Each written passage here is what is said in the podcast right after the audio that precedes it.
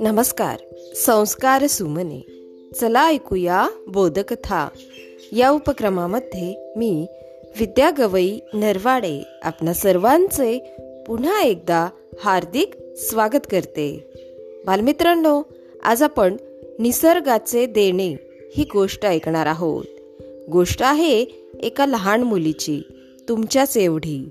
तिचं नाव आहे मीता. मीता ही कोकणातल्या छोट्या खेड्यात राहायची.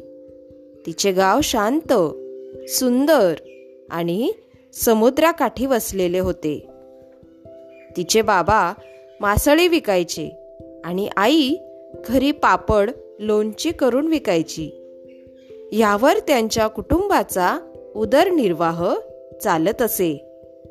रोज सकाळी पहाटे उठून मीताही त्यांच्याबरोबर समुद्रकिनारी जात असे.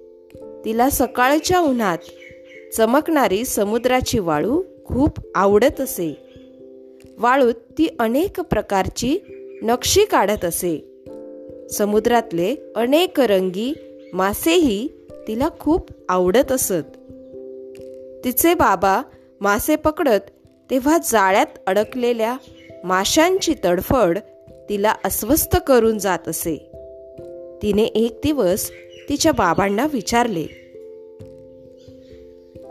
बाबा आपल्यासारखे सगळ्यांनी रोजच मासे पकडले तर समुद्रातले मासे एक दिवस संपून जातील का? मग सगळ्यांनी बाजारात जाऊन विकायचे काय आणि खायचे काय?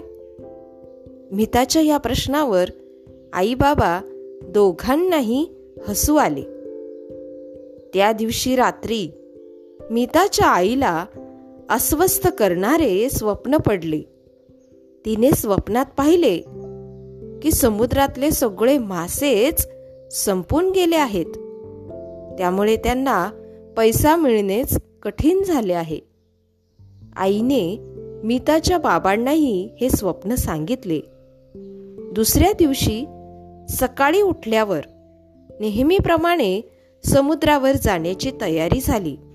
मिताने बघितले की तिच्या आईने मासे ठेवण्याच्या नेहमीच्या टोपलीपेक्षा आकाराने लहान टोपली घेतली होती.